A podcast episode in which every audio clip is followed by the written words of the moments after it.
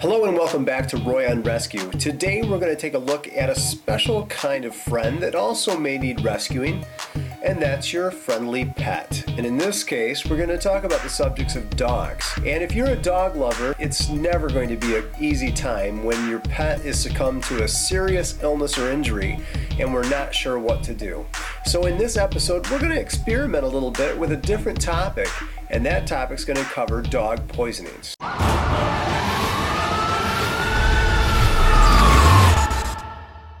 Did you know that there's over 100,000 cases of dog poisoning every year? And that most of these were caused by simple things found in most of our homes. Well, after doing a little bit of research, the two highest ranked poisons found in the home are medications and foods. So, how would you know if your pet was poisoned? Well, some of the symptoms are going to include gastrointestinal upset, neurological problems, cardiac and respiratory distress, coma, and though it may be too late by then, death. So let's take a look at the top 10 most dangerous substances that might affect your pet.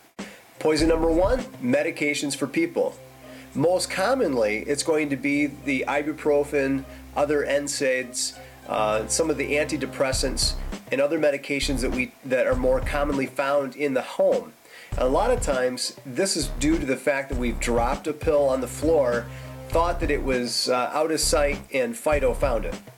Dog poison number two the actual cure to some of their nuisances, which is tick and flea treatments. Many times we don't give the right dose for the right sized animal, and these medications can cause a lot of harm for our pet. Dog poison number three, you guessed it, people food. I know, it's hard to say no to Fido when he looks so cute and hungry, staring up at you while you eat. But some foods and beverages that are perfectly safe for people can be really dangerous, and sometimes even fatal.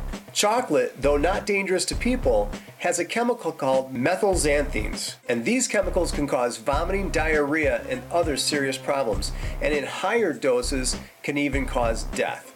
The darker the chocolate, the more dangerous it is to our pet. Dog poison number four poison for rats and mice. Rodenticides, if ingested by dogs, can cause severe problems. Symptoms from this poison can range depending on the quantity and the type of the poison that was used. It could take several days for the symptoms to show. This, a lot of times, is depending on whether the dog ate the actual poison rodent or ate the poison directly.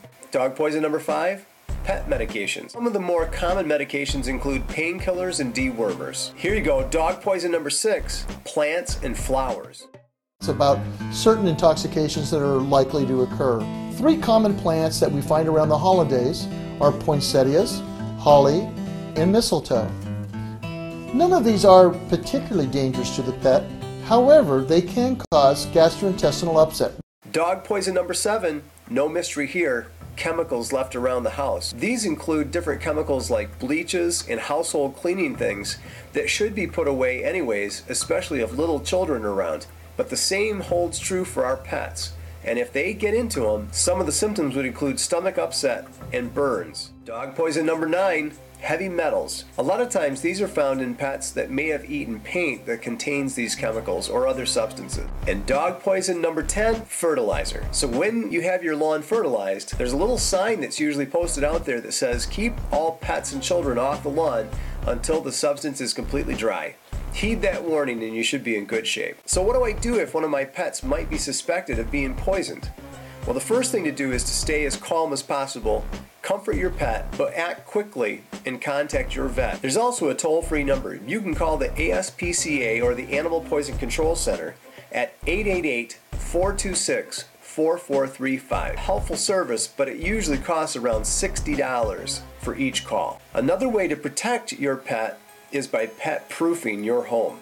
It's always wise to look around in the eyes of a pet and make sure that anything that's low or could be gotten into by accident is put away in a lockable shelf, a container, or is out of the reach of these pets. And remember, most of these helpful hints, when applied, protect others in your family as well.